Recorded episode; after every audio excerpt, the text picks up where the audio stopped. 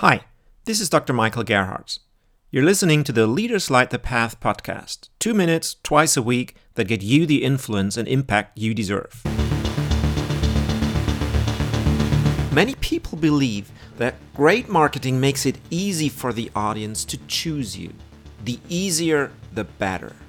Yet, the most satisfying decisions are often the hard ones, the ones where we consciously struggle with a decision. What makes a decision hard is that it forces us to confront who we are. Do we want this thing so badly that we are willing to pay so much for it? Do we really want to spend the effort of changing our habits to achieve that goal? If a decision is hard, then it is because we care. Because if it wouldn't, it would be easy, right? If we don't care, we can just as easily dismiss a thing as we can choose it. It won't matter much. So, leading your audience to a hard choice means leading them to something they care deeply about. And if they do, then the decision they make is this.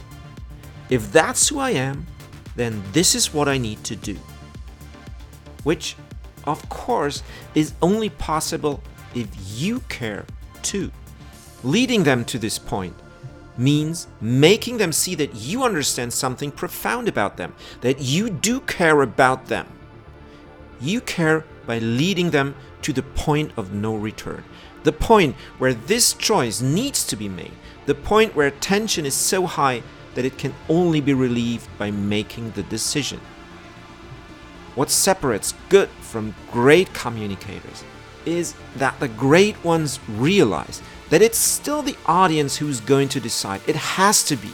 Because when it is, you've got commitment. They have consciously decided for you. Your job is to make this decision obvious, to confront them with it, to make them see clearly so that if that's really who they are, then, well, up to you to decide.